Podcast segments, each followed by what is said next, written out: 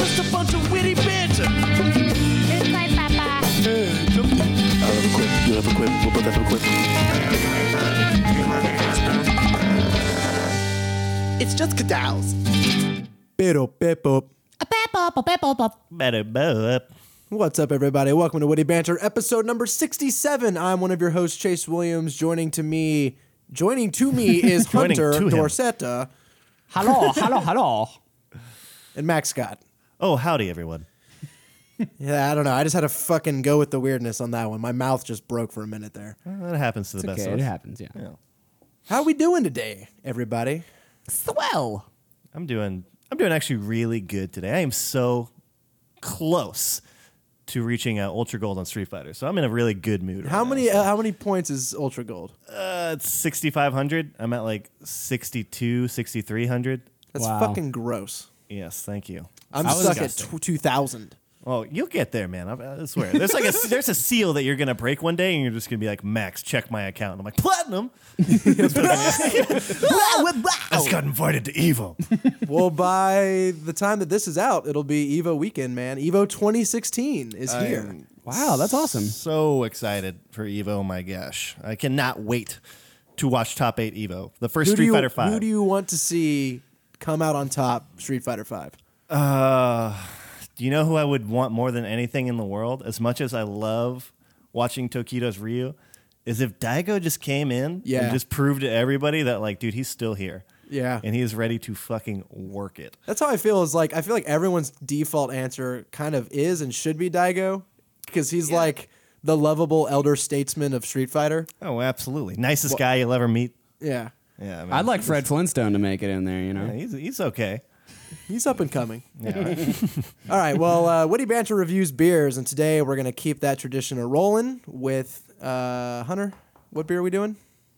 So today, we are doing the sixth glass quadrupel ale. And uh, it's by Boulevard Brewing Company, which is a Kansas City, Missouri brewery. And this is a part of their Boulevard Smokestack series.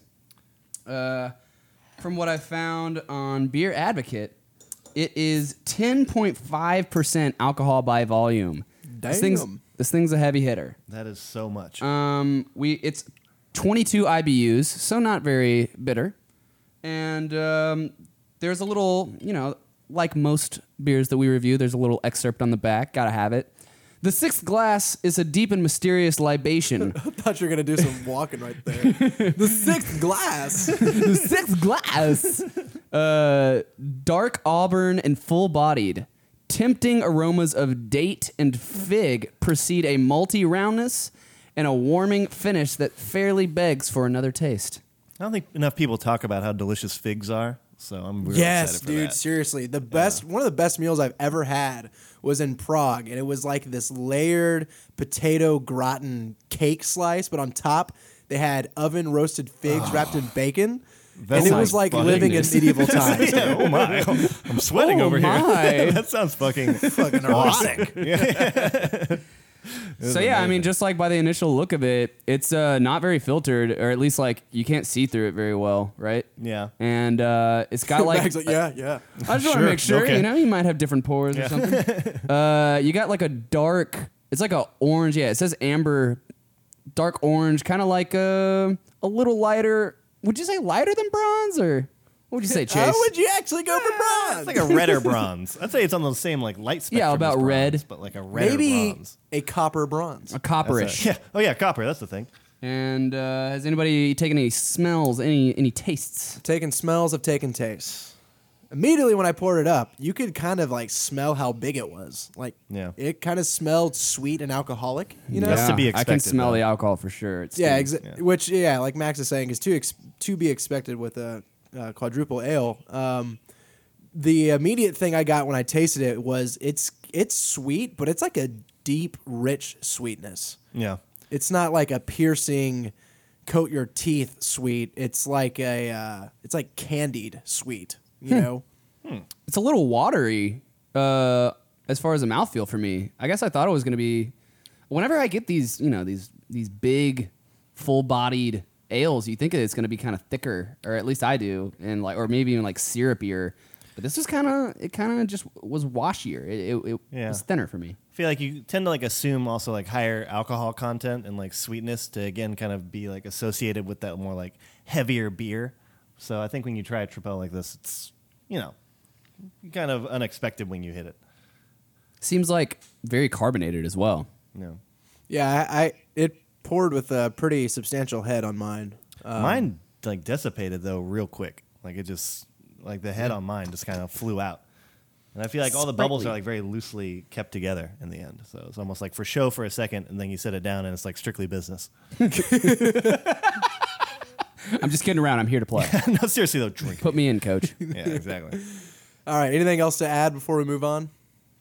I'm very That's a good summation. Yeah. Okay. Max, excited. have I- you seen I chose the Swiss beer, Army so- Man yet?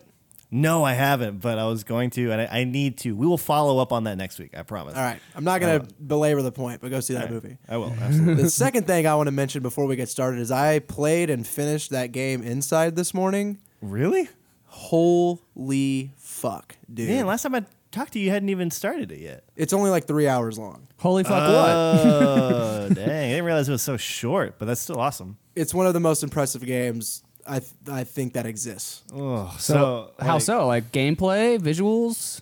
It's the only way I can kind of describe it is it's almost it, it feels like literary. It feels like it is the sh- like a short novel equivalent of a video game. Like the whole time I was playing it, I was describing it in my head as if it was a book. Like okay, if this was a book and um, the exposition was simply what I could see right now, this is how it would read, and this would be the coolest fucking book ever. Yeah. Is kind of how I was going uh, uh, with it. Like I honestly think it has it is more artistically complex and impressive than like Radiohead's new album is. Oh It's- man! It's Shots it took, fired, dude. Radiohead, step your game up. It it took them six years to make, and it's only three hours long, and you can see every day of that six years on every moment of that game. wow, That that, is- that sounds dazzling. I just I have not heard one bad thing about this game, but at the same time, I've not heard like you know it was a beautiful summation of the game, but I still have like no idea even how it like How it plays. Okay, it works. It's essentially a 2D puzzle platformer. yeah and uh, it's incredibly atmospheric. It has a stark and focused art esthetic and it tells a very interesting Orwellian story that at the end takes a turn that no one in their in their like could ever hope to guess is coming and it's easily probably one of the most exciting and engaging end sequences for a game I've ever played.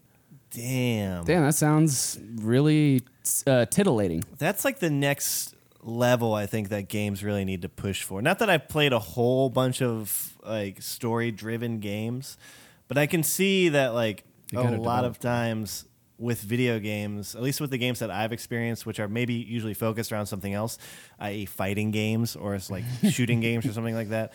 Sometimes the story is always left so much by the wayside, but there's something so impressive about playing and being involved in like an incredible story. Like Well, that's what's so way a movie interesting is affect you. story and gameplay are like almost perfectly at odds with each other because at the end of the day, gameplay is simply like a combination of unit operations and code. Mm-hmm. And the more you do those operations over and over again, it's going to diminish the impact of what is on the screen. And therefore, once you've played your 100th hour of The Witcher, you're not looking at Geralt the Witcher anymore. You're looking at just this avatar that you've been with for 100 I'm looking at hours. myself. Exactly, yeah. I'm looking in a mirror. But when a game can pair gameplay and use gameplay to reinforce the theme of the game, that is when those two things can exist in harmony. And this isn't a game that tells a specific story. This is really more so a game that has a theme, is going to give you a feeling in your gut, and is going to make you ask questions over the meaning of what you saw after you saw it. Oh, it's the That's perfect kind of story in general, not just a game. It's exactly what you want to get out of any riveting story you get. So, would you say that it benefits from being as short as it was? Did Yeah, you feel absolutely, like you man, 'cause, Wanted like, the- more, or was too short, or anything? Yeah, the pacing is perfect. Like you get these slow moments, you get these incredibly, t- incredibly tense moments as well. You're never really doing the same thing twice, and because of that three-hour mark, it's able to just sort of like do what it does, do it masterfully, get in and get out. You know, That's awesome. Yeah, like a nice closure to that. Like I will, yeah. I will say that like even just from a project management perspective, working on something for six years that's only going to be three hours in duration, like that's incredibly impressive, and that requires an incredible amount of discipline to like be that focused and be like, no, we're not straying, we're not going to make some massive hunk of junk, like. This is going to be what we want from start to finish. Like that's awesome. for them to really deliver on a product like that that's held to such a high standard for being in development for six years. Seriously. 30 minutes is a year of work. Like, that's Yeah. crazy. It's That's- pretty wild. That is a lot. That's very high. And Yeah. I feel like it's met them, like, and far exceeded them, actually. So, Yeah. for So them, Max, man. I know um, that you usually just focus on Street Fighter, but this one is only three hours, and I would say if you can find three hours either at night or in the morning, or even just play it in an hour and a half burst, Yeah. play through this game because I would love to talk to you about it. Yeah, Well- absolutely. well, hell, It's very I'll check it out, enticing. I was going to say, for three hours, who doesn't have three hours? Am I not invited? yeah. You got to have a PC to play it, Hunter. Aw, Sorry. man. Oh. Womp womp. All right, let's get into the news. This is Witty Banter.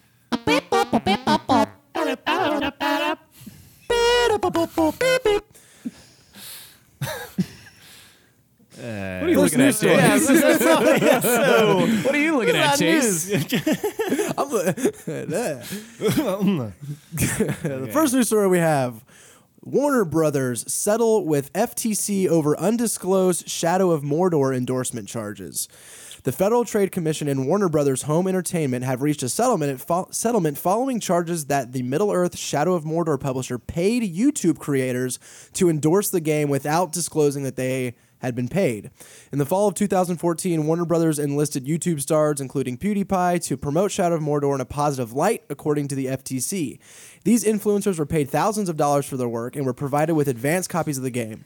Although they were paid to do so, video uh, creators contracted by the publisher were not required by Warner Brothers to include conspicuous language alerting viewers that they were paid in, that they were paid endorsements. Instead, disclosures were buried deep within the video's description box, the FTC said in a statement about the settlement.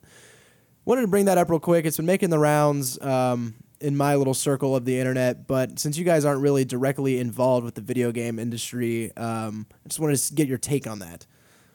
Is that so bad? I mean, I don't know. I feel like I've seen a lot of like subtle advertising through things that weren't like so directly said that somebody was paid to advertise something. Like, you know, just marketing to where somebody's, you know, holding a Red Bull can or something just while they're out and about. And it's not necessarily like they have to walk around and be like, Red Bull paid me. Red Bull paid me. So, and Yeah, that was actually my reaction. Yeah. Like a lot of people on the on the internet are like, you know, well, this is so bullshit and dishonest and blah blah blah. But it's almost like, well, about that. It's like we've been used to this for years. It's advertising. Yeah. Why you can't be like, dude? You're not gonna believe this. Subway actually paid NBC to fucking let, LeBron put that- actually drives a Mercury just because he likes it. Yeah. Like, Like, okay. I don't get it. Yeah. But I guess in those examples, it's really easy to tell when it's just an ad, you know, because it's like this is a commercial that Shaq is now acting in to mm-hmm. sell you fucking lotion, whereas these videos kind of just show up uh, on the YouTube channels as if they're just normal videos. But if you're gonna act like YouTube hasn't been like monetized in any way, like YouTube is new TV, man. Like yeah.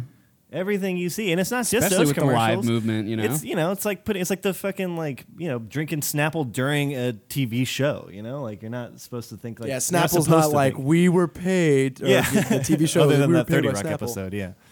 Yeah, this is kind of surprising that that people I mean, do you feel like it was sort of even on people being like duh or do you feel like there was like some sort of like internet overreaction to to this? I mean, I didn't really read into it too much just because it didn't really interest me all that much what the people kind of like had to say about it. All I do know is that there was a few reactions that were like, you know, this is incredibly like dishonest and dis- disingenuous. And do you guys think it, it, it reaches that far to this, uh, you know, on the side of the spectrum? I, I think you're just you're kidding yourself if you think that you're watching a streamer with over 10,000 probably viewers at once and are acting like it's this super personal experience that you and him or her are sharing.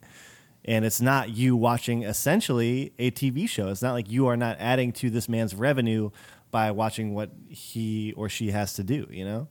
I do think it's kind of shady because, like, only in this in the fact that like when Shaq goes on and does his you know icy hot commercials, he's not doing it like like those aren't being put out in the name of Shaq. Those are being put out under Icy Hot, and they're like, in like he is. Icy Hot is basically like sponsoring him to be saying that, but then where it's like they have these underground deals to like make it seem like their game is better than it is, like before or right after the release, and it's from people that are like really well trusted, and it's under their name, like it's under Yeah. a guise. Like Yeah. I do think that that is shady. At the same time, like I don't think it's unexpected, and I'm kind of surprised that games are or or that like companies are willing to put their money behind that. I mean, I guess you know there is. That's just- Yeah, this should be a good just- thing. That's just the new uh, landscape of marketing right now with with video games. It's fucking crazy how much power these quote unquote uh, influencers do have on YouTube. Because like, Yeah. There, there's there's GDC talks of these small indie games. It's like, yeah, you uh, PewDiePie did a video on our game and sales went up four thousand percent that day. You know, It's outrageous. I can't But- believe that. I mean, he's got like millions of followers, you know, and there's many, many more just like him. And, you know, that's why people like him now get badges to go see behind closed doors demos at E3 because they know the publishers know like if we want to reach more people, we got to speak through through these hosts, you know. He's got the Midas touch. He's got something all right. He's got some kind of touch. I'll tell you that.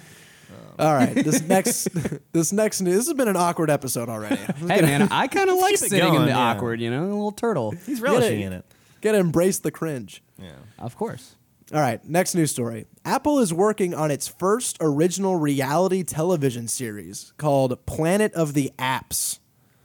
After months of rumors that Apple was looking to get into creating and distributing its own television content, the company has posted an open casting call for a reality TV show it's working on, according to 9 to 5 Mac.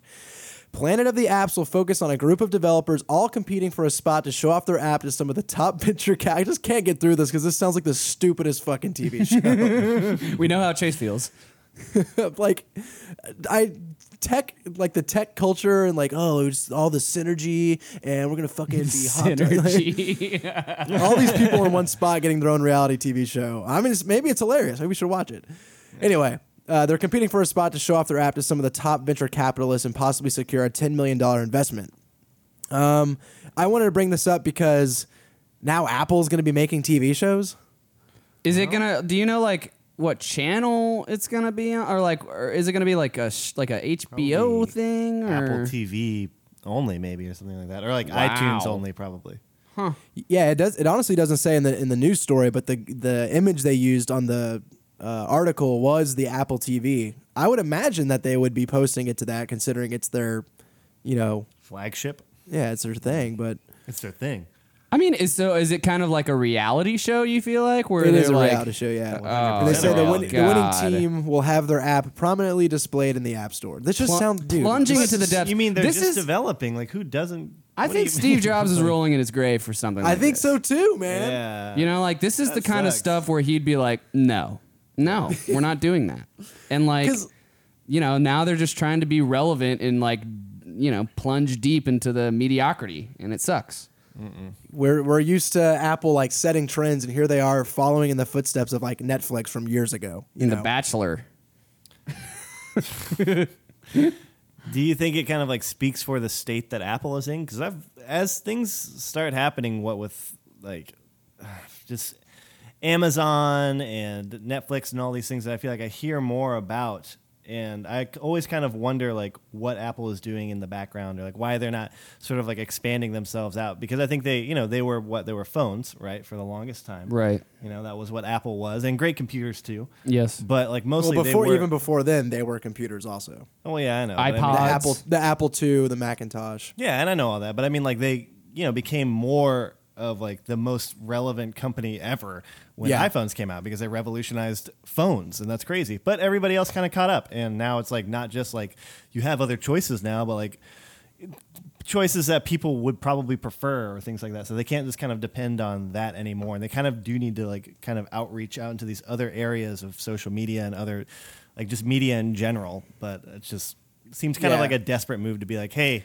remember like you know keeping apple as something that's still in your mind all the time even outside of a phone and things like that Yeah, I mean we've we mentioned uh, many episodes ago about how sort of boring. Even the fact that they were doing a watch was, you know, and I feel like most of the internet felt that way as well. Um, Mm-hmm. But I will say, all eyes are on their Project Titan, their Yeah, car. you that's know, what I 'cause was gonna say.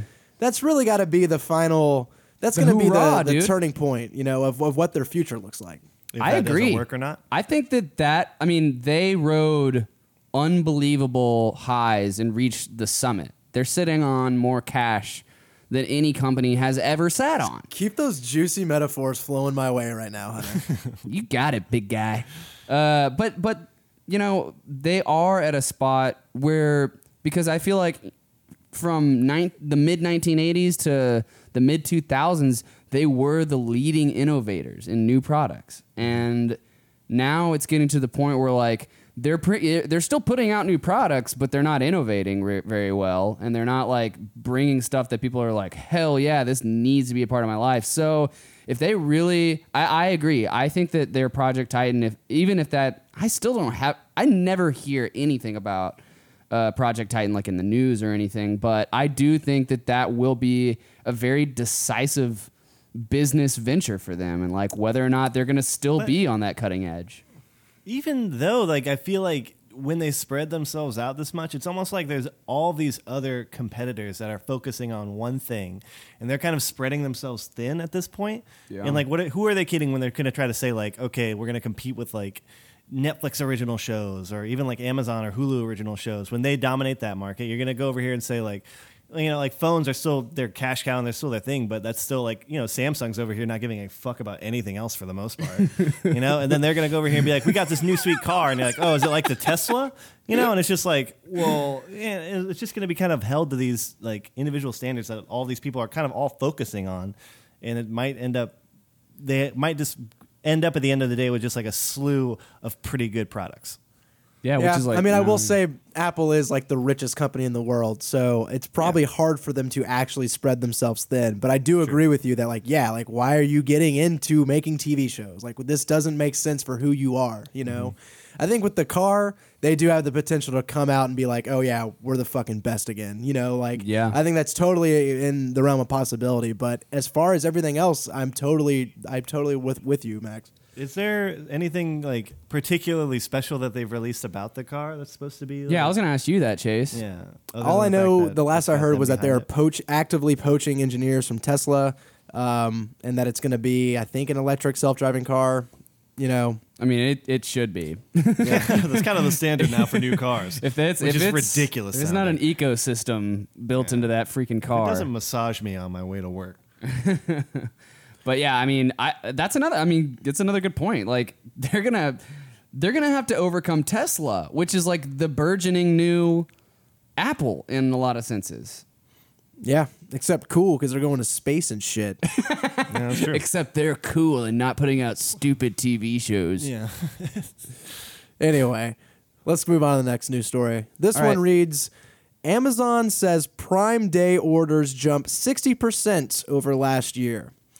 Amazon.com Incorporated said customers placed 60% more orders worldwide in its second Prime Day sale despite early glitches, cementing the event's position as an annual shopping festival for online shoppers. Damn. The retailer said it recorded the largest daily sales for Amazon devices on Tuesday, helped by heavy discounts. And we're recording this, of course, on a Wednesday. The Fire Stick was the best selling device. Orders rose by more than 50% in the United States, Amazon said, and orders placed on the company's mobile app doubled. So, Damn.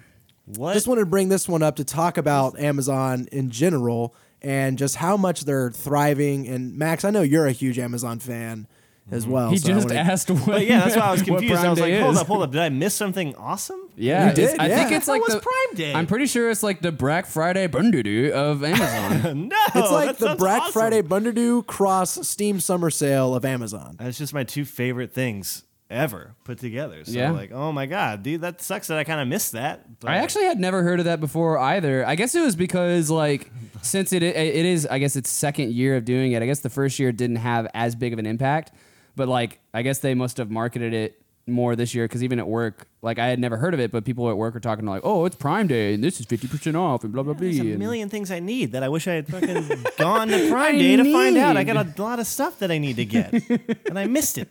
Well, look, in a, in a single year, orders went up 60%. So I just think it speaks to the health of Amazon's business right now and just showing how successful they are um, at dominating the marketplace as this digital storefront for literally fucking anything. Yeah. Yeah. That's like what I was almost like gonna segue or not segue, but like I was gonna draw that um that dot there the connection between the dots in our last one where we were talking about Apple being spread too thin.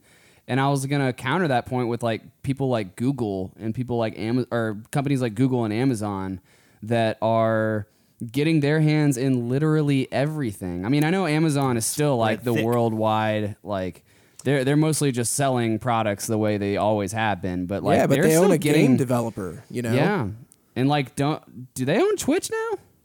They own Twitch. Yeah, dude, it's crazy. Like they're just starting to own everything. They got all the books, they got the Kindle, they got the They Echo. got they got books, they got Kindles. they got shows.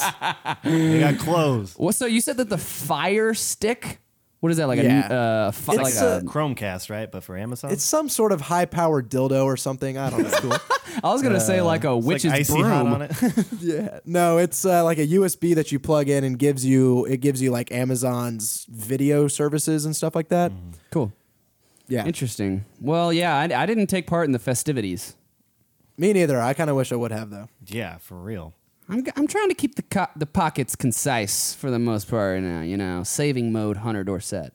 Well, that was your chance to splurge on some of the things. That you was wanted your nickname while in high keeping- school. I guess Saving mode, I guess you're tr- I guess you're absolutely right. Yeah. Yeah. All right, this last news uh, item is kind of the one I've been wanting to talk about the whole show. Okay, I know what it is. it to is. describe it, so. It's gonna be the topic of the show. I in a- know in a what it is. Matter of ways, but. Pokemon game adds Oh. $7.5 billion to Nintendo market value in two days. Shares in Japan's Nintendo company um, LTD soared again on Monday, bringing market value gains of $7.5 billion in just two days as investors cheered the runaway success of Pokemon Go, its first long awaited venture in mobile gaming. In the United States, by July 8th, two days after its release, it was installed on more than 5% of Android devices in the country, according to web analytics firm SimilarWeb. It is now on more Android phones than the dating app Tinder, and its rate of daily active users was neck and neck with social network uh, Twitter, the analytics firm said. Oh said. my god! It is unreal. The We're watching game a is phenomenon also unfold. the game is also being played an average of 43 minutes a day, more time spent than on WhatsApp or Instagram. It added. Jesus Christ! fucking dude. It's insane how This has we're been the most exciting thing I've like seen in the gaming eh, like sphere ever. It's cataclysmic. It's drama filled. It's fucking like awesome. got drama? it has everything, dude. It's cool. Like yeah, I really wanted to finally just talk about this game ad nauseum with you guys because, dude, I'm fucking blown away. I can't tell you how happy I was going through my Twitter feed and seeing all of these fucking turbo nerds who are like, I am finally leaving the house and walking around. And like, It's socializing It's with each other. amazing. It has I co- great benefits. Yeah. Yeah, I, I coded it in a bit of sarcasm, but real talk. There are game mechanics in this game that are tied to walking large distances. This is getting people out of their houses and exercising for the first time in a long time. And like they're motivated to do so. Like this guy on my Twitter feed was like, walked another 11 miles a day. The next day, walked six miles a day. The next day, I am so sore from walking. And I'm like, this is fucking incredible. Yeah. And not only that, like Max, like what you're saying, like I went out and played on Sunday, and dude, everybody and their fucking mother was playing this game, and we're all bumping into each other. We're talking about it. It's creating social capital. Like there are new, there are numer- numerous Facebook groups being created where um, meetups are being. Uh, orchestrated. You find there was a place in Austin that had fifty fucking people there, who all came independently, and then they all are just meeting each other and like it's dude, this is incredible. It's it's it has so many like benefits, right? You have the ability to where yeah, it does like incentivize you to go out and be active. That's awesome. and On- explore. yeah, and tied with that, yeah, that's what I was gonna say is explore, which is like the meaning of fucking life, and to go and like check out new shit and do new things. And so like they're incentivizing people to do that. Also, it's helping people meet new people and probably people that need help finding friends in a lot of instances, dude. You know, and that's like It does create social capital. I feel like it's like the new way. It's like it's like Game of Thrones, but like times ten. Like it's taken off way more than I even would have ever imagined it to. I mean, fucking family members are texting me saying, "What is this Pokemon Go?" Like every it is it's it's at critical mass, you know, like more active users than fucking Twitter already. More time spent on it than Instagram. That's literally that's amazing. Yeah, and Oh, like there's very a well lot of established people now. who've been there's yeah there's been a lot of people who've been like poo pooing it, saying, "Well, the game sucks," and it's like, look, yeah, the game isn't like the game itself is simple and not all that impressive, but that's not why this is amazing. It's amazing because of the phenomenon. You know, Yeah. I I had no idea to be completely truthful that the Pokemon IP had this much power still. You know, like to me, Pokemon had been relegated to an incredibly big, but you know, like big, don't get me wrong, but a passionate fan base who bought the games on the Nintendo handheld consoles and still talked about it.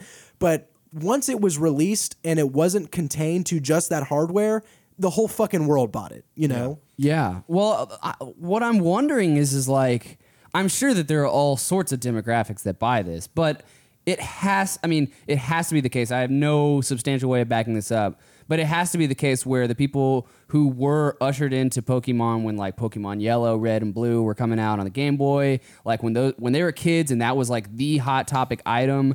I mean, that's those us. people are like, yeah, those people are like 20 to 30 now. Yeah, they got disposable income. And those are the people, yeah, those are the people that you want to hit. Those are prime target audience. And so, like, it's just like a perfect storm. I feel like and, that they and not up. only that, but they they smartly used the start the first 150 Pokemon I in was this just game. about to say that. That was one of the most clutch things. You know, they had to sit around in a meeting and like discuss what they were going to fucking put in this game, how much, because there's you know hundreds and hundreds and hundreds of Pokemon that have gone on uh, like beyond Oh, yeah. that, and give the pitch like at that point- 750. yeah, the pitch at that point would be to like kids. Yeah. You know, it would be restricting you to kids because, you know, we all dropped off, obviously, after that 150. So when you make it just that 150 recognizable faces like that, the nostalgia comes back with it. It's fun. It's like just dorky enough, you know, for like everybody to be involved. For, like you said, turbo nerds to be involved and people who weren't necessarily nerdy at all to be involved in Yeah. it as well. So, And like going off of that, like just keeping it to the 150, the original 151,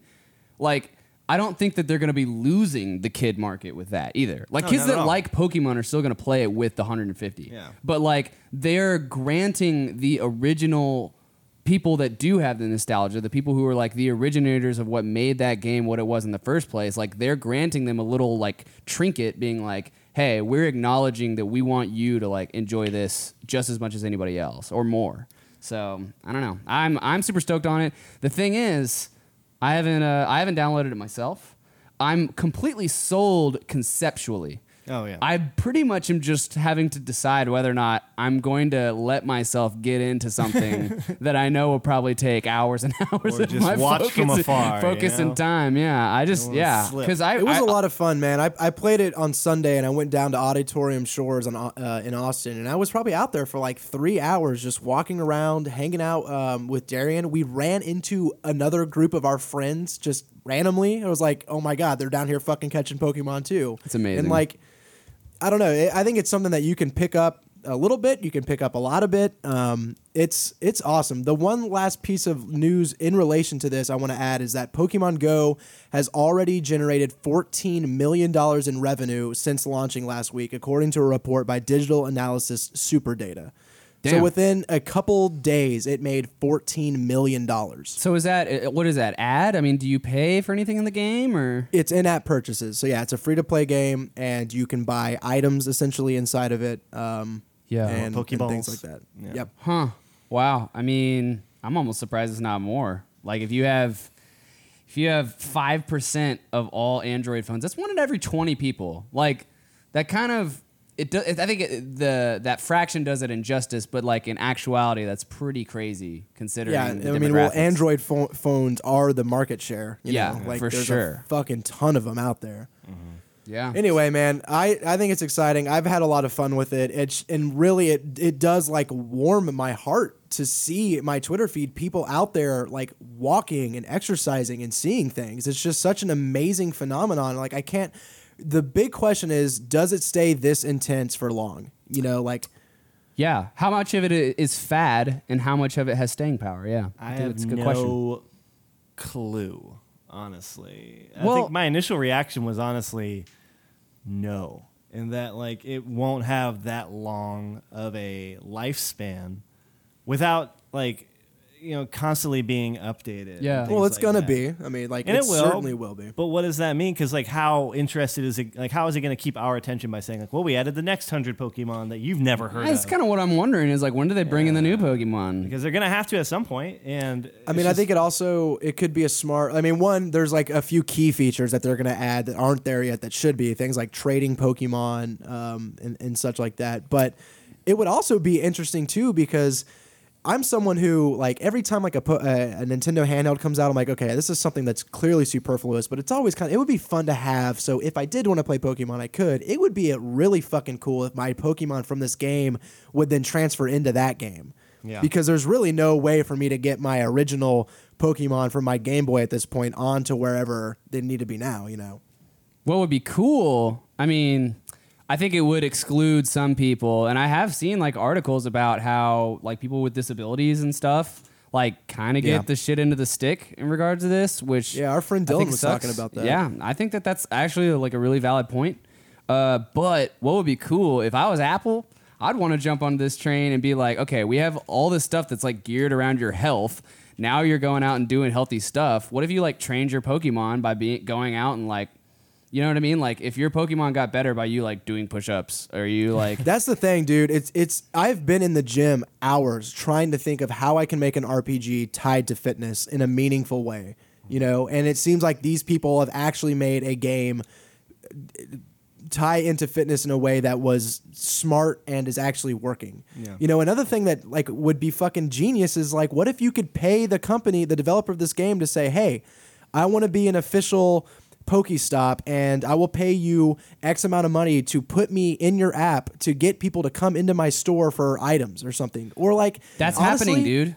I was going to say it's going to be affecting like realtry or, or uh, People will pay like $25 a day to the developers of this app, and they'll have like this little blue antenna that goes over this thing, and that like Yeah.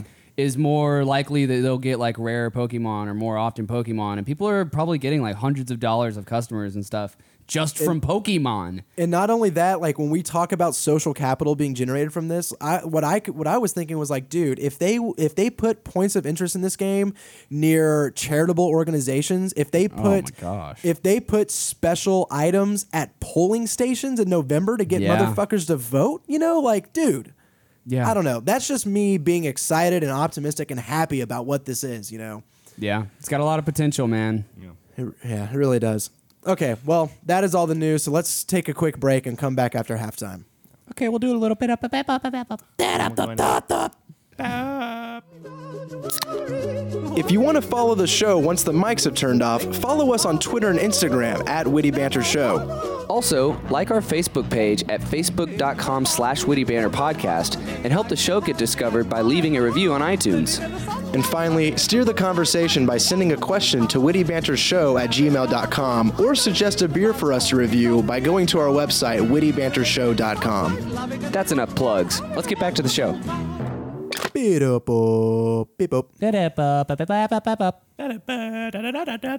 We are back from halftime. Let's uh, let's keep let's flesh out the flavor profile of this beer.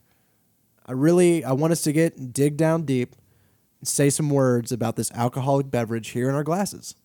I agree. I think we should do that this time. Around. So are y'all are y'all getting into that fig that y'all were bonerizing over so much earlier? Uh, not necessarily, unless you are Chase. Then I am totally. no, but I, I don't. I don't necessarily like. Relegate to I expected a lot of like super unique flavor profile elements to this beer, and it's not that I don't like this beer, but I feel like I've had this beer before. It's because you love quadrupels. I do. I am. I was biased coming into this, which means that I'm also held to a higher standard. So Huh. How does this one rank, oh master of quadrupels? it's a modest. A You modest, can't ask him uh, for a rank, bro. Yeah, not You yet. gotta wait till the end of That's the true, yeah. show, man. nice try, I'm not asking dude. for a, a rating. I'm Just asking for a rank. like a metal rank. This is a uh, this is an this is a super silver. in terms of, of beers go. I wouldn't know? know what that's like. It's unattainable for me right now. Like a little better than Chase. Uh, this one's right above where Chase would be. nah, you know, just like that, just like that. You know, like you you know what you're doing. You know, you might not have hit that like next level. You know, I'll say. I'll say that like You got your bread and butters down. Yeah, you got it. Out. You've obviously been in the training room. Great, you know, good for you. But let's get some more experience in there. I'll say that like since it's warmed up, uh, you know, like the mix of the high alcoholic content and that sort of just sort of like bubbly readiness for bubbles of carbonation. It's like it's it stings a little bit. It's like it it's not like a smooth like oh I just can put this one back. Like I have to like purposefully deliberately drink this one, you know, and not that it's not like it's not it's not that it's not good or anything. It, it, it I think it fits the style very well. But I will say that like I have to I have to have my drinking hat on to to, to be drinking this one. You know, Yeah. It's got a big old pangus. a pain. what? What? Are You've we- said that a couple times before. That always that always He's trying to reminds make it his quote, his that thing. always takes Now me that's back a to pangus. No, it's uh, not. It's Boy not Meets my World. thing. That's from uh, other podcasts I listen to. But, Ah, okay. That always takes me back to Boy Meets World. Like Topangas.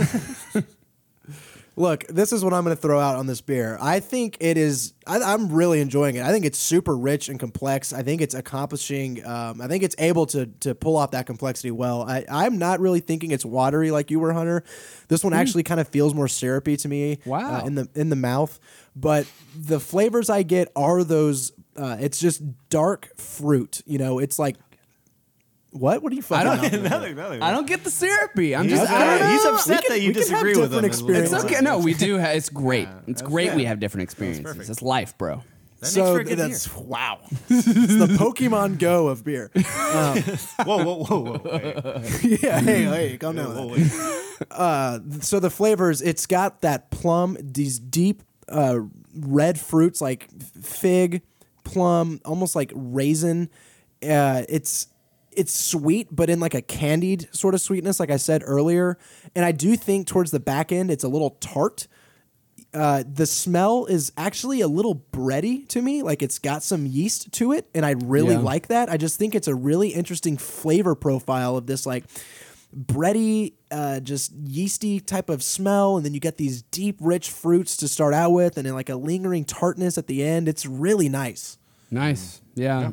I think it's. I think it has like a little undertone of like this of maltiness and stuff as well. So yeah, I dig it. It's it's definitely yeah. I mean, it only has 22 IBUs. It's not very bitter, so it's it's definitely definitely a, a- a challenger. It's a competitor for sure. Agreed. I gave my two cents in, all right? What? Don't fucking look at me like you know are what? just You waiting on me to say something, Chase. Chase. You look on. Yeah. The thing is, I got a whole computer screen in front of me. I could be looking at anything. Chase has just been throwing some shade. Every once in a while, he'll just look at the computer screen and we're Shady like, Chase, what is man. he doing over there? I'm an enigma, man. Okay, let's move on to our segment. Let's we're gonna do one that we haven't done in fucking ages This is a because honestly, yeah, we're we're not very well versed in the subject matter, but we're gonna bring back our Sports Nation segment right now. from downtown. Oh my God! Davis is going to run it all the way back. Auburn's going to win the football game. It's unbelievable, unbelievable, unbelievable. Woohoo! I'm excited, dude. I think it'll be fun. Football I think it will be too. three-pointer. I think what's great is that you know We don't know anything about sports. the best part is, is what's a sport? Well, it's good because I was telling, like, I was telling Max before before uh, the show, like, our last renditions of uh, Sports Nation were like super niche. Like, like I think one we were talking like pretty much only about F one stuff, and like I was like I don't know anything about this. And then there was another one we pretty much only talked about rocket stuff. We are going to go on the basketball trend here. Um, but there has been a lot of movement and trading and deal making in the NBA right now. yeah, can I just start kick off the segment by saying that the Rockets got rid of Dwight Howard? Uh, you can say that. I'm gonna address that. I say we. I say we. your Uh, horses. lead into it, man. There's your fucking segue. hey, Yeah. man, I'm leading into it. just- just let me take this, Just gotta let me take it. okay, so I- I'm gonna pref. Okay, no, actually, I'm gonna preface this with uh, two legends, two legends that we will never get to see play anymore. We know. I think that it's not really news. Kobe Bryant not going to play next year. No longer going to be in the league. Great competitor. Well, Yeah, farewell. it sucks to see him kind of limp out of the Fade, uh, yeah. basketball scene. Nobody wants to see somebody fade. Everybody kind of wanted him to have one more. I think. Yeah, Every- it I, and I was one of those people. It's like he wanted it enough, and we wanted him for it. Wanted it for him. Uh, but also, Tim Duncan retired. Wow. That guy, as much as I hate the Spurs, that man is an incredible human being, and an incredible basketball player. And I think like when you just go and you read some of his like inspirational quotes, he is a shining example to like that you can live your life by. And like all of the all of his like work ethic and stuff, I think transfers across anything, you know. Yeah. Yeah, he's a shining light that's that's lost, you know, in the NBA. Because like, uh, I I think it's not out of uh, out of the realm of possibility. I think most people do proclaim this that he's like pretty much the best power forward of all time, and he did that with incredible grace. And like, he's literally known for like having a straight face He's and a not and not saying a lot. and that's like incredible, especially in today's society where like media hypes everything up. And so like it does suck having him leave, even though I do hate the Spurs. And I honestly, I kind of hated watching him play too because he was just so boring, but he was so good. Yeah. Um, you almost hate him for like making such a boring sport with such, or like making such a a boring display of incredible precision. Yeah. You know what I mean? You're like, oh, spice it up, take some risks. But you're like, he's so good that he's playing it. I mean, he's playing basketball the way it honestly, the originally honest, was- the most honest way to play basketball, and he's doing it to the T and showing you that that at the tippy top of being Mm-hmm. an honest basketball player is the pinnacle of being a basketball. And him, him and Pop as a, as a duo were like Oh, yeah. incredible. Um, so okay, so now I'm going to move into uh, like the more the people that are still relevant, the people that are still playing. Um, and I will preface this by saying that the cap, the salary cap, for all the teams moved from 70 million to 94 million this year. And I think a lot of that is because there was like a triple, there was a tripling of broadcast deals. It was a triple dog dare. yeah, there's a tripling of broadcast deals going on where like as far or not tri- a tripling of broadcast deals, but a tripling in revenue of broadcast deals. So they were able to push the cap up, and so that was like an unexpected spike, according to Adam Silver, the commissioner. Interesting. So Paid ninety four million dollars. no, ninety four million dollar for the team, I think. oh, okay, never mind. I was like, Or uh, maybe he's not. Maybe I don't know. Anyways, so our first thing, yeah, Ah, well, just to preface, yeah, we're we experts. don't know what we're talking. We're about. experts. So, uh, I think that's like per year what they can pay out. So, I wanted to start with Dirk Nowitzki. All He right, got- man. He got a two-year, forty million dollar re-sign with the Mavs.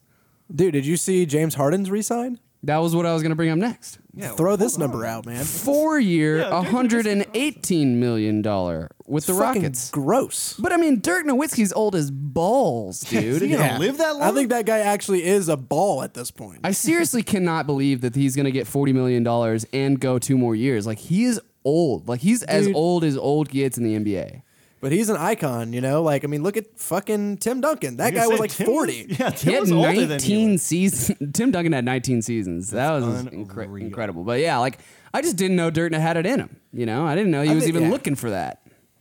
I mean, Is if he- he's going to keep getting paid, why the fuck not, you know? Yeah, But, keep like- throwing those ugly shots and keep draining them. 118 million for James Harden. That's the biggest number I saw. In all my research, that is pretty outrageous. That's Yeah, it's pretty it's pretty insane. Because I, I mean, I have all the love in the world for the Houston Rockets, and I hope they go far. And They are my like they are the team, dude. I've never wanted I've never been more involved with a team than with the Rockets. yeah, and that's super great. But I don't like, and I think James Harden is an excellent basketball player. He's But- worth the money, dude. Don't even don't How even much of that say is it. hype, though? How much of the Yeah, 118 dude, how much- dollars? Is he 118 Dude, dollars worth he it? is undeniably No. worth that money. Like he is the piece of the puzzle that the rest No, of he's not. No. Yes, he is. Like who else do you want besides him? Like Kevin he is the kind of guy. Curry. Durant, LeBron Russell James. Westbrook. He's the kind of guy. He's the kind of uh, guy anybody you that can will play build a team around, though. No, shit.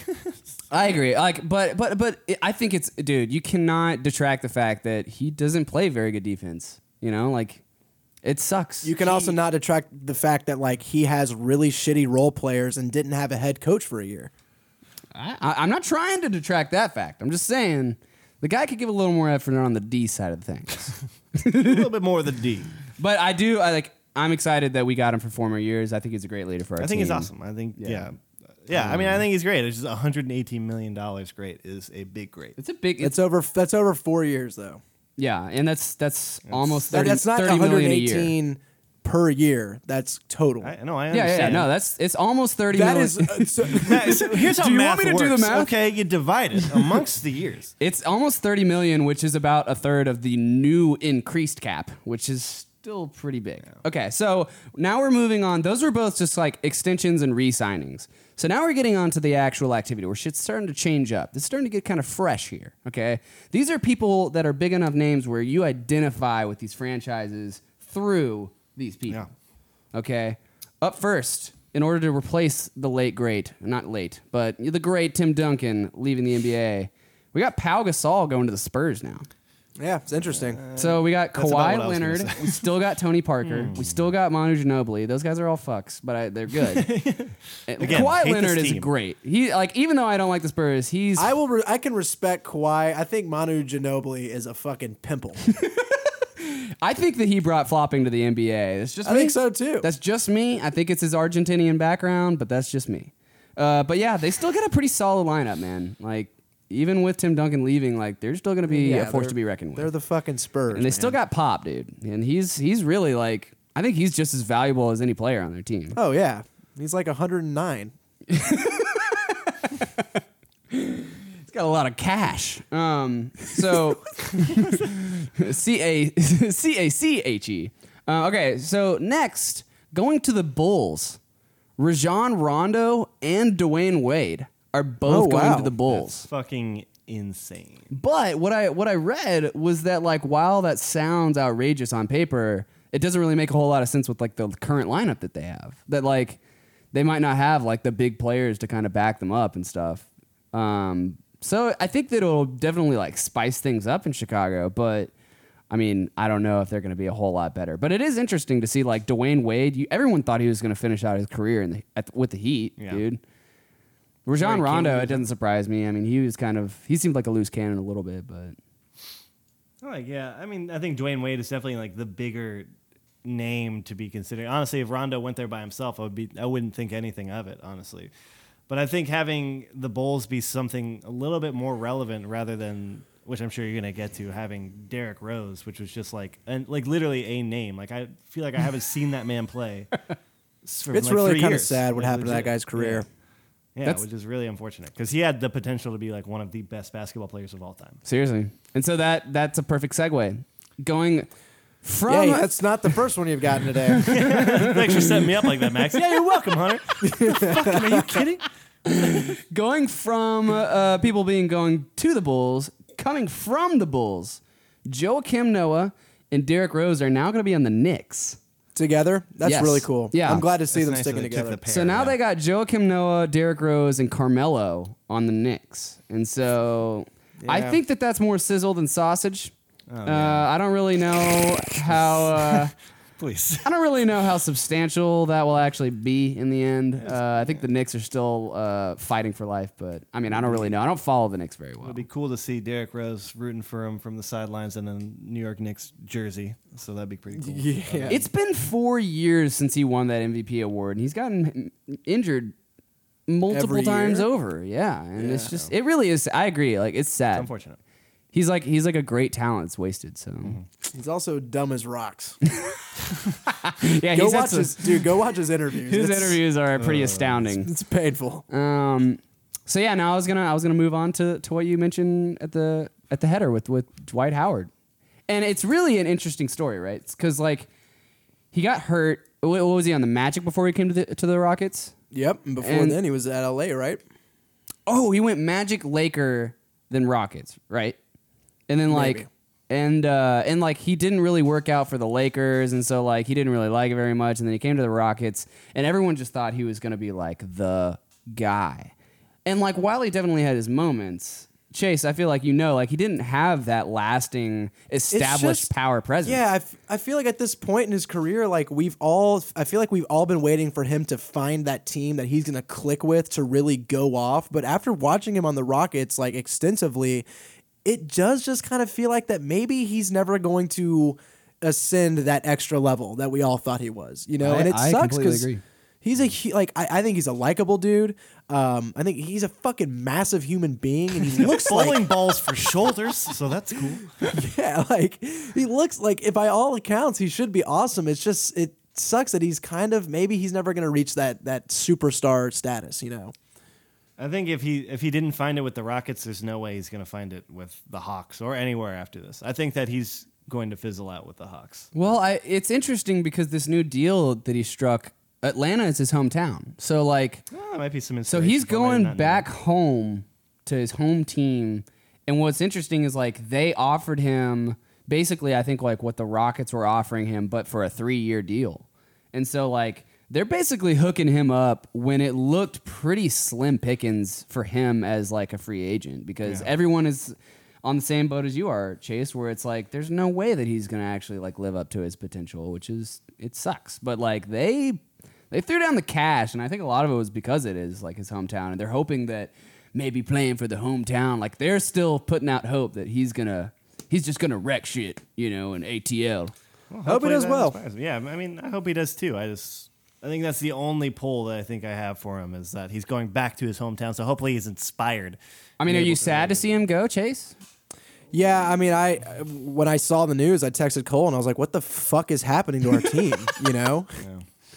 Um. So yeah, I mean, it just it just spells that yet again the Rockets are in a fucking transitory, just team building type phase, and that's just it sucks. You know, so are like thirty other teams in the, the NBA, right? That's true. I mean, and, and it might be good to go ahead and try to develop young talent instead of getting these washed up role players. We need we can just develop our own role players around James Harden because James Harden is a fucking superstar. Like you look at his stats game to game, the guy is putting up insane amount of points, tons of assists. The dude is a fucking good player. Yeah. So that leads me to my last little talking point, which is the big one. This is the almighty that happened that no one expected, that no one thought could happen. Kevin Durant going Oh. to to the Warriors. yeah, Fuck, man. Like I just it okay, looks I'm- desperate. Does it? Well, I don't know. Desperate from mean? Kevin? Yeah, from Kevin. Yeah. to be a this is part what of I mean. something. Look, look, everybody like he Kevin clearly built up the Thunder to what they are now. Yeah. An incredible feat. The guy like helped that franchise tremendously. He's a tremendous basketball player. All I mean and like the man wants to win a championship as does everybody. Like I don't fault him for that. All I uh, what I meant by that joke is it makes him look thirsty. Like, you know, it's just like That's kind of what I took. yeah, It's but- like a big like fuck you, LeBron. I'm coming for you, bro. Well, it's just, dude, if you're, you've, he's been on that team for so long, and that people tend to forget that he's like a human being, and he's not a Thunder player. You know, like he, you know, he Yeah. played for the Thunder. He is not a Thunder character that you choose in a video game. And he's not like from Oklahoma City. He's got no ties there except for the fact that he developed on that team. Yeah, and and, he developed kudos, that and team. he can, yeah, yeah, dude, and he, yeah, he did work for that team, you know. And honestly, I'm, what's going to happen to the Thunder after this? Because I don't think Russell Westbrook is going to do anything by himself. Well, they traded Serge Ibaka to the Magic. Yeah, I mean, I think that team is the most concerning out of all of this. Is that they aren't going to do anything. I don't think. Yeah, I think Russell's going to be in for a, a pretty harsh run this next year, but but yeah, he I mean, actually he may be be able to shine a little bit though, like because it's just it's just more ball time for him. Um, Yeah. You know, but yeah, it might be a good time for him to, to go somewhere else. I think it's just going to be like a Carmelo Anthony on the Knicks thing, where it's like, hey, he's really good. His team is Mm-hmm. terrible. His team is awful, and they're not going to do anything. But like, look at those cool shots. And so, like, kind of to round it out, like, um, there, I, I, I- I was, wa- I was reading from CBSSports.com, and they were, they were speculating about the whole Kevin Durant deal, and they were talking about what Adam Silver, the NBA commissioner, what he had to say about it. Uh, they said that the massive jump in the cap from 70 to 94 million, plus the Warriors getting Stephen Curry for like a ridiculous under, like he's not paid at all what he should be paid, considering how he's performing. Those those sorts of factors paved the way for him to be able to like be a part of this team Yeah, I this was year. going to say, how much money could they have to like distribute? They do have a luxury tax system where like you can pay more than the cap, but it's like double and like there's all these like you know drawbacks or whatever. But I think that I think it's just like a perfect storm again, where like they set it up and like Stephen Curry's being underpaid, And I think a lot of their other star players right now are probably being underpaid because they kind of just came out of the woodworks and are awesome. Um, and then now is- they have this superstar in their team. How much is Stephen Curry being paid, if you don't mind me asking? I do not know. I do not have that uh, that spec, but I'm sure it's not worth. He is like the only person that should be getting paid the 118 million. Yeah. You know what I mean? Like that's what I mean when we're talking about James Harden. James Harden is not putting in the work that Stephen Curry is doing. Uh, I'll, I'll agree with that. I, I, I think that if anybody, I think Stephen Curry should probably be paid the most. I think that he completely revitalized that that organization. Dude doesn't miss shots. He has like fifty percent three point It is shot. unreal. Um, but but this is a quote from Adam Silver, the the commissioner, on the Kevin Durant trade. He said, "I don't think it's a it's good for the league. Just to be really clear, I will say whoever is the prohibitive favorite, try telling that to 430 other players who aren't on those two teams. I mean, we have the greatest collection of basketball players in the world in our league. So I'm not making any predictions, but there's no question when you aggregate a group of great players, they have a better chance of winning than many other teams, which kind of sounds obvious, but at the same time, it's kind of a controversial statement. That's kind of like saying that like the Spurs will never have a chance because they don't have like, you know, two or three superstars on their team that are like, you know, these these outrageously flashy guys. When I feel like they are always in it because they have teamwork and they have like chemistry in their team and they have like fundamentals and shit. they down, have one of the best teams yeah. and coaches in the league for sure. They just don't have the panache. So do you y'all will. agree? Is it like a foregone conclusion that the Warriors absolutely will be in the finals next year? And that I mean, it's win? one more superstar on that team who is like you're gonna get to the point where you might these players might start kind of trying.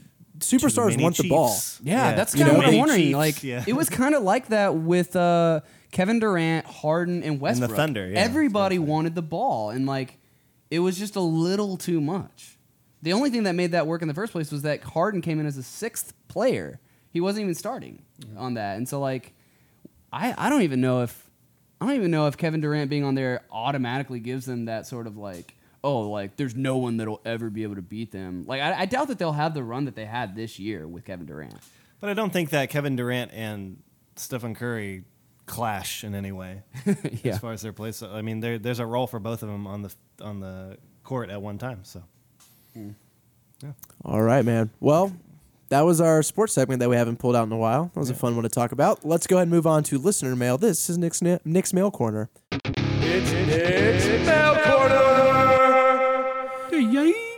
Got a few things to bust into today. The first one comes from our favorite Dunter Horset. I love it. I'm starting And to like honest- really like it now. Well, he's saying Don't say so that, when then we'll Max stop is on the show for five consecutive episodes, he becomes a co-host. But when I email in five episodes in a row, I get shit. and got a point. Nick, I mean, we or did put Dunter. out the ad that if you emailed in, you're going to get the thing named after you. I feel like we got to come to a head here. Yeah. You know, like what's going on with with Dunter? here? Well, Dunter's mail corner. are y'all like un- in the kind of position where y'all are down to change it to Dunter's Mail Corner? I mean, Hunter, we're asking you because his name is It's kind of- Dunter yeah. Horset. you might not know this, but it's kind of a play on your name.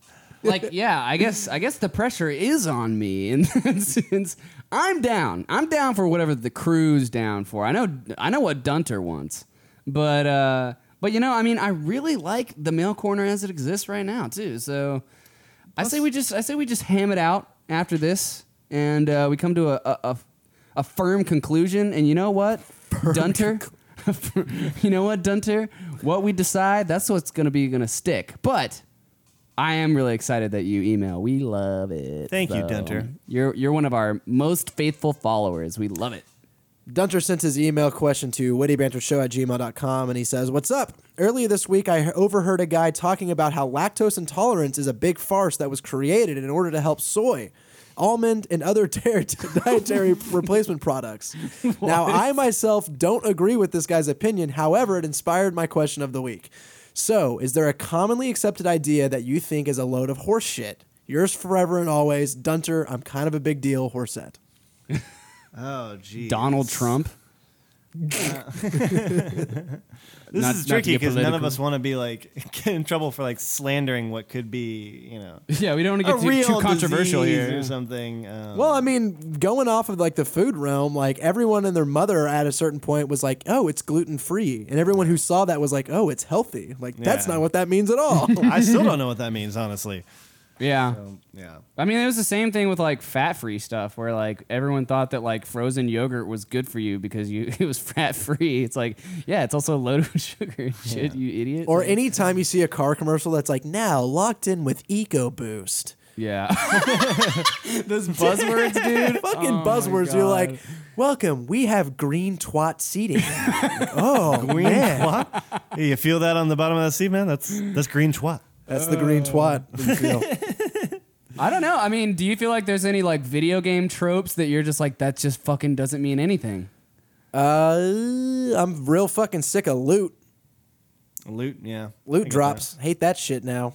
Yeah, But Yeah. yeah. anyway. I don't know. Yeah, I, I guess nothing really pops out to mind. Um, but but yeah, I think I think we kind of we kind of hit on a couple things. I guess. Well, I would say that one that I would think of, and it's not that I don't think it exists, but it's definitely over like diagnosed and becomes an excuse from a lot of people that I've met is like people who claim to have like ADHD or something like that. oh, Dude, thank that you. drives me insane. Oh my and there's God. people who suffer from that, and that sucks. But when people are just like, "Yeah, dude, I'm just like no good at school because I've got like ADD and stuff," it's like I know you as a person, and you are lazy and you don't fucking care. it really bothers me because like I, I I'm pretty positive that like ADHD is not like a firm medical term, like a terminology where you're like, yep, this person has it and these people don't. Like I'm pretty sure it's just like a like a colloquial term that describes like more of like symptoms as opposed to like causes. And it has stuff. to be diagnosed uh, psychiatrically, so Yeah.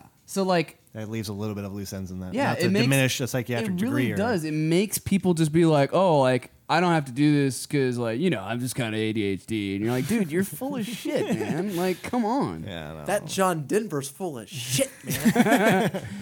that's that's This my next question comes from Twitter at Dr. Thrax33, who's a good friend of mine because he comes and he hangs out on my uh, Twitch broadcast. Thrax is a really cool guy, plays Dark Souls.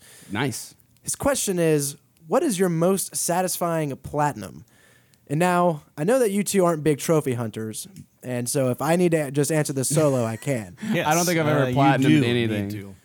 My most satisfying platinum trophy, and here's the deal: I have been achievement hunting way longer than I've been getting uh, trophies for the PlayStation. But my most satisfying platinum is easily Bloodborne, only because I don't have Dark Souls threes yet. But even when I get it, it's still not going to be as satisfying because screw Bloodborne, you essentially had to go into these dungeons that were like kind of separate from the game. I remember this. and kill like the hardest bosses again with half of your life. It was fucking absurd. it was like dude. they were harder, too, right? Like, they were harder, and you had half your life. Yeah. Yeah, and like the the final one in that dungeon, it was a 15 minute boss fight. Me just fucking whittling this thing down. It was absurd.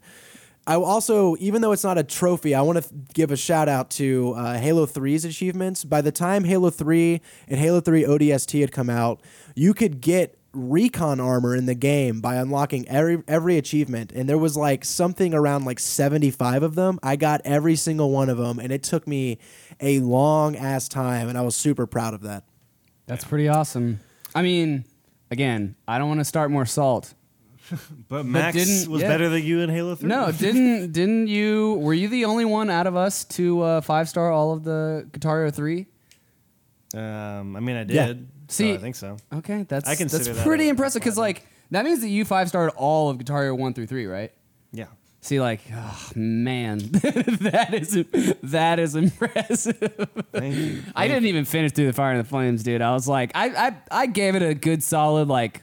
Maybe about three fourths of what I gave the effort to Jordan, but I was just like not getting Well- close, and I was like, "Fuck this, man!" I can't say, Hunter, even like we can give you a trophy for being Max's biggest cheerleader right now if you want. I, I prefaced let's, let's bring with it no out. salt, I actually had Chase. it ready, so it's perfect. I'm just trying to dig for what we've done. Jeez. All right. Yeah, Thank you say for the, only- question, The only uh, Thrax. platinum This thing next, I'm going for would be Oh, sorry. platinum and Street Fighter is the only platinum thing that I really want. So So yeah, Hopefully, I'll be platinum in that soon. Have you looked at like have you all looked at the achievements for what it takes to do? Is it like a bunch of bullshit where you have to be like hit somebody with a small jab 70 times in a row in one purely match? wins.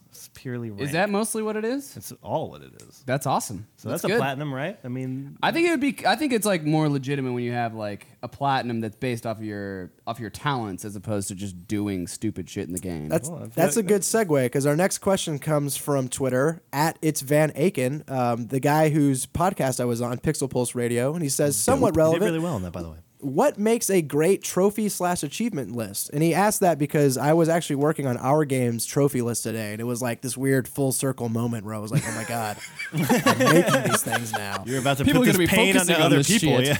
Yeah. oh no. Yeah, I mean, I, I I feel like I do think that there is some fun in making trophies that make you explore the game in different ways, right? But I do also think that you have to acknowledge the majority of your trophies going towards like your talent and your your depth as a gamer in that game. Like if you if you have a game where the majority of the trophies are like the biggest most important trophies are based around you like doing some stupid BS that like you would never even consider considerably imagine doing, then that's like it's disincentivizing to play the game. You know, it sucks. Yeah, I would say that like the best kind of trophies are the ones that you get without really like looking necessarily at the details of what it takes to get these trophies. As much as it is just like naturally exploring the game and naturally being somebody who's so invested in a game that they want to like explore every far corner that there is to do. Yeah. Um, because you know, grinding things. It's like Chase was talking about. Like grinding in Dark Souls three for this last couple achievements is not fun. It's not pleasurable. It's just there for a prestige Just to be or hard, just of. to be hard and just Yeah. yeah, exactly. Just to be complicated, and just to like keep somebody technically playing the game while you're. Sometimes you might not even be having fun doing it. Yeah, so from like a developer perspective, the things that we were thinking about today, it's actually better to give trophies for uh, like measuring progress rather than like completing progress. Like it kind of it, it gives you more motivation to go through the like an entire process of a game rather than just saying like finish this one thing and the one thing is really big because that'll give you kind of like this sticker shock moment where it's like ah, I'm not even gonna get into that. But if it's like you know make it if there's like a couple milestones through that process that you're rewarding them for, it's gonna make them want to keep going through it.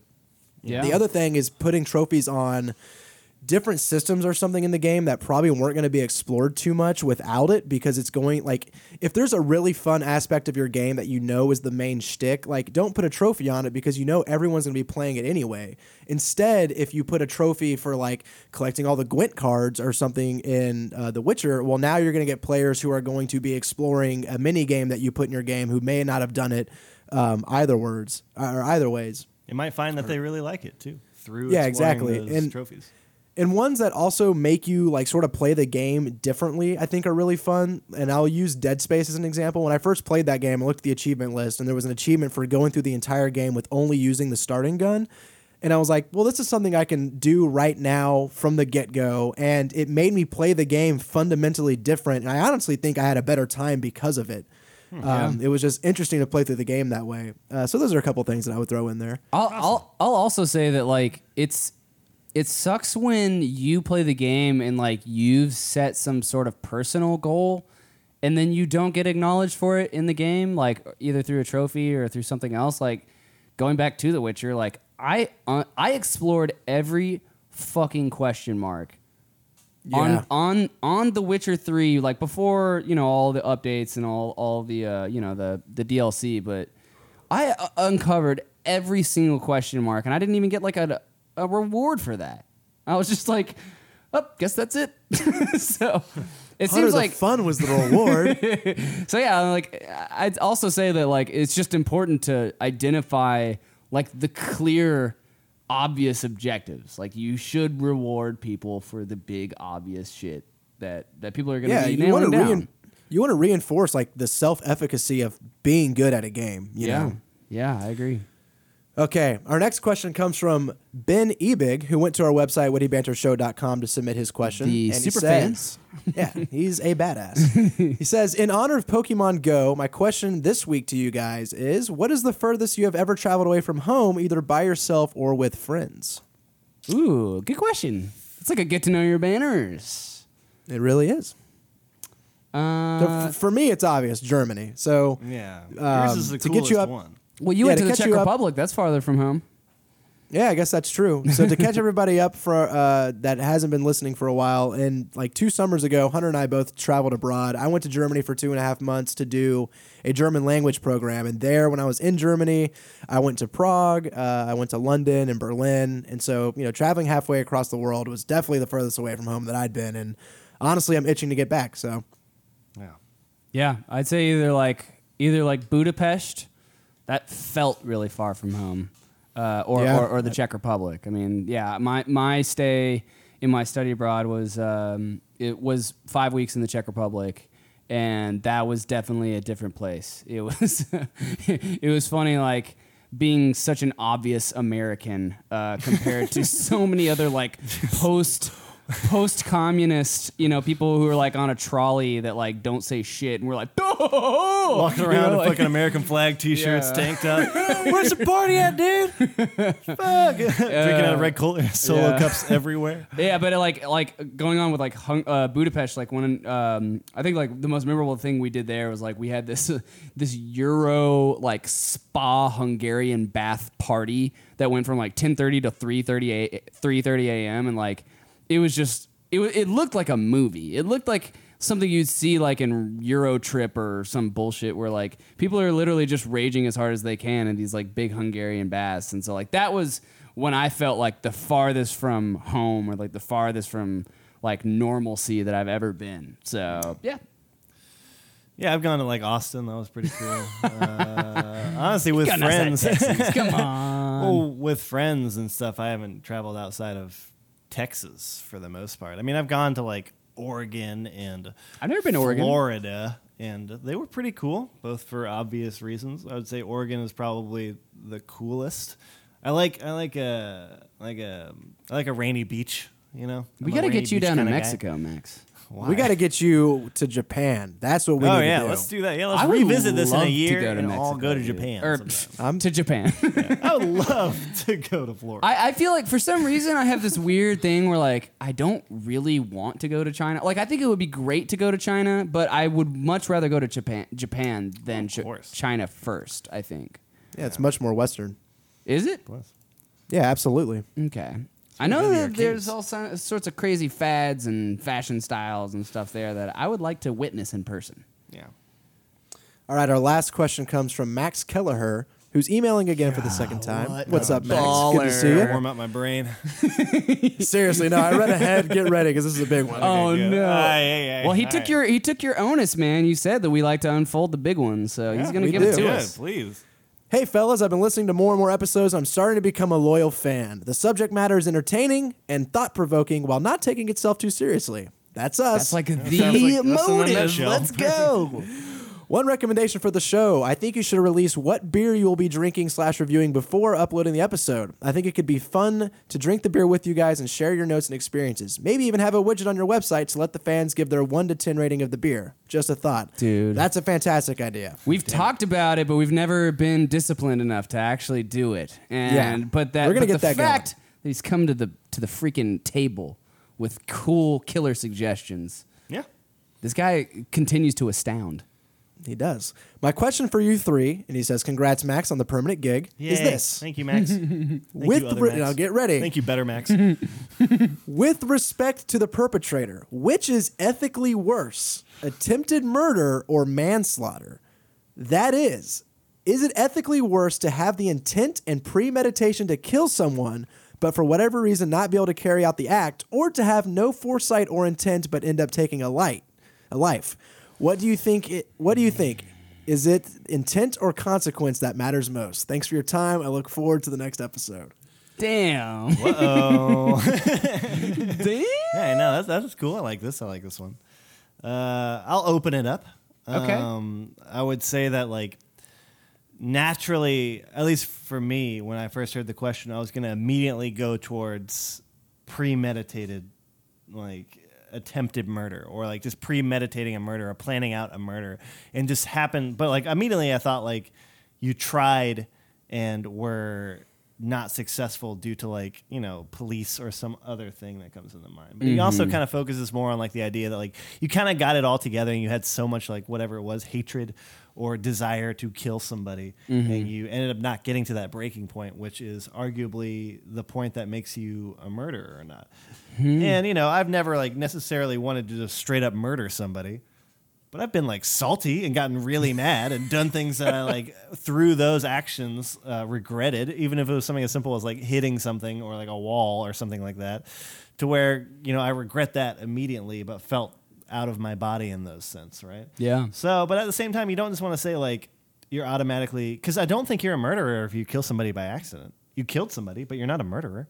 Yeah, I think that's what he's saying. Is that that would be manslaughter, right? Yeah, exactly. So it's manslaughter, but I wouldn't say you were a murderer. I think that like, but that also depends on what your definition of that is. I think like drunk driving and killing somebody is murder, but I don't think that I hmm. wouldn't say that. Wow, that's you know, any sort of like designated as something as being an accident. Or So you're something. saying if it's if it's like negligence and Yeah, due to manslaughter your combined, negligence. then in it then it's murder. yeah, Hmm, I, would think that's so. uh, that's a really good point. Uh, that's what I the would way say. But I'm I- up to discussion for it. I have my my answer. I've I've known my answer on this for a while, and I think intent is far worse. And the way I always think about it is like if you have, let's take two of the same acts. Like in in case A, you have a man who said, "I'm going to get in my car today, and I'm going to drive through the city, and I'm going to fucking hit someone on the sidewalk, and I'm going to kill them. I'm going to do this. I'm going to kill."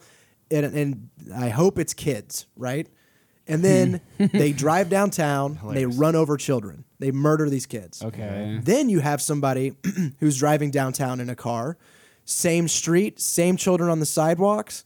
Um, he something happened with his diabetes and he passes out. And he hits these kids and he kills them. I definitely think that in case A, you have a murderer, as someone who had the intent to kill. You have a more evil person. That is far worse. That is ethically worse. but Right. that's somebody who like. So what do you define him being evil as? Because obviously he didn't do it. Yeah, So Did he mean? drive up and go like, mm, no, no, no, I can't do this? Yeah, because I think because the question is is that he has the intent to kill and actually doesn't do it. Because uh, I I know my answer. Oh, like the question itself in this example is that is He doesn't case hit the A kids. Doesn't hit the kid. was not able to carry So it out. Definitely a more tragic event in the latter, which is that a bunch of kids died or a bunch of people died. So like a like a classic. Interesting. Okay, that's an interesting wrinkle. Like a, I thought it was just like if somebody killed somebody by accident or if they wanted to, who was worse? uh, like a classic auditor, I'm going to qualify my answer.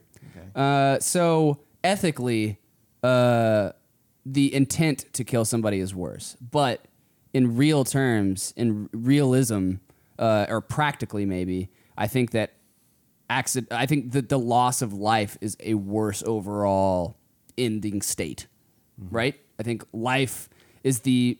I, and I think Chase, we've had some pretty uh, ridiculously intense discussions that, like, at the end of the day, most of what we have and what we know, the only thing that we're certain about is that we have life, you know, and that is like the highest value for each individual. And so when you take that from somebody, especially like a conscious being, uh, you know, that's that's that's like a human that has thought and has emotion and po- possibly spirituality and all those kinds of things.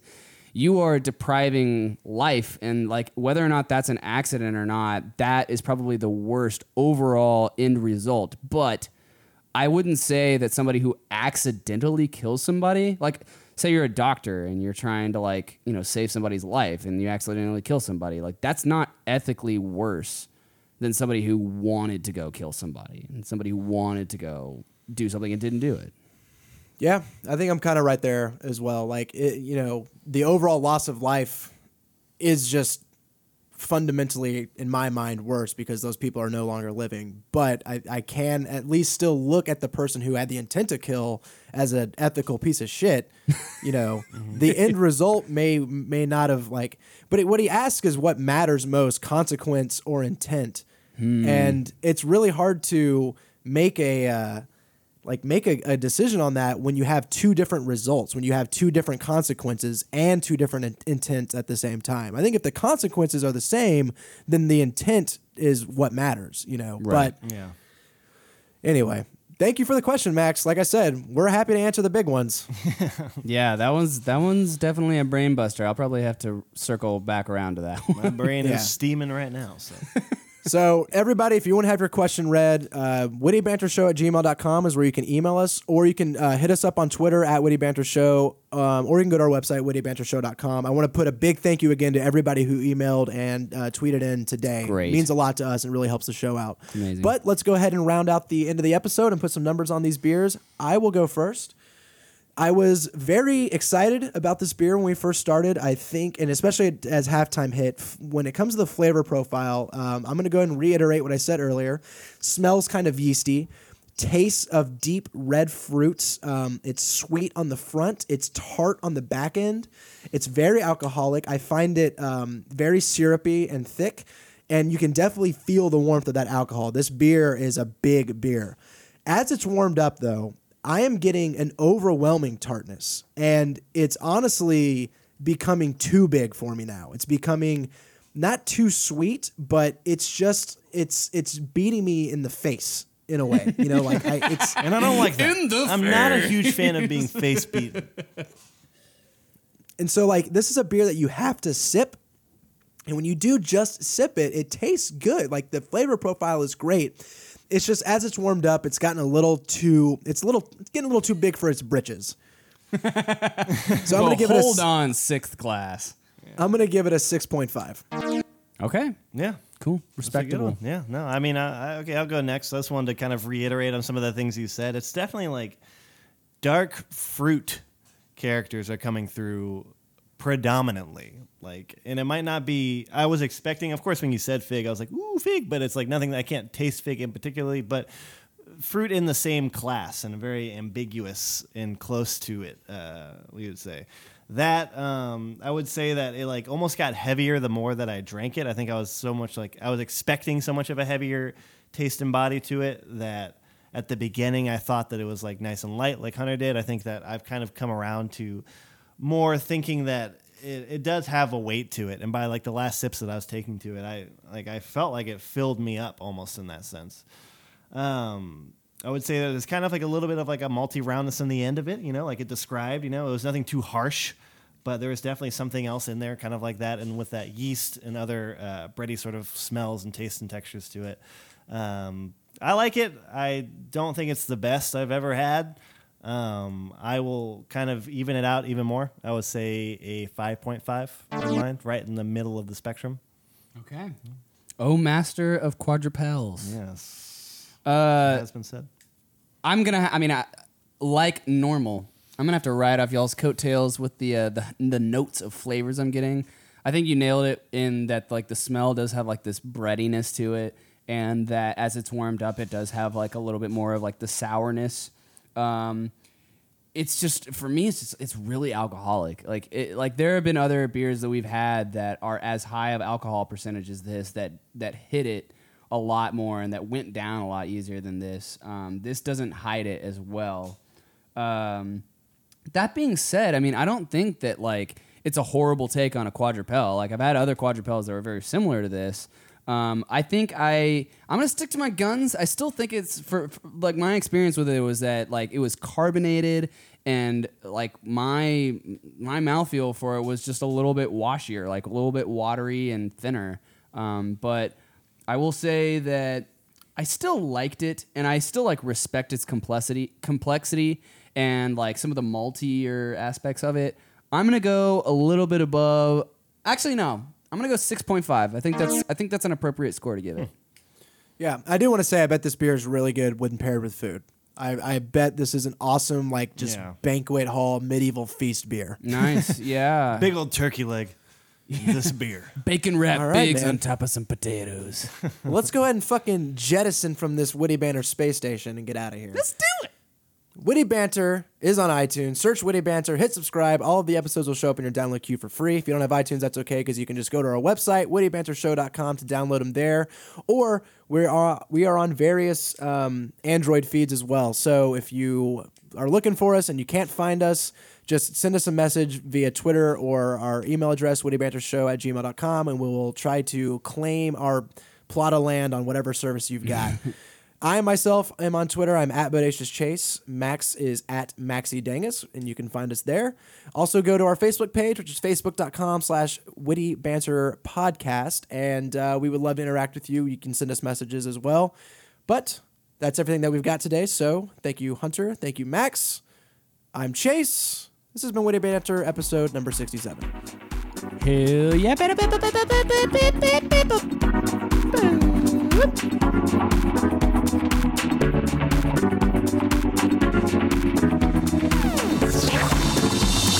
Banter.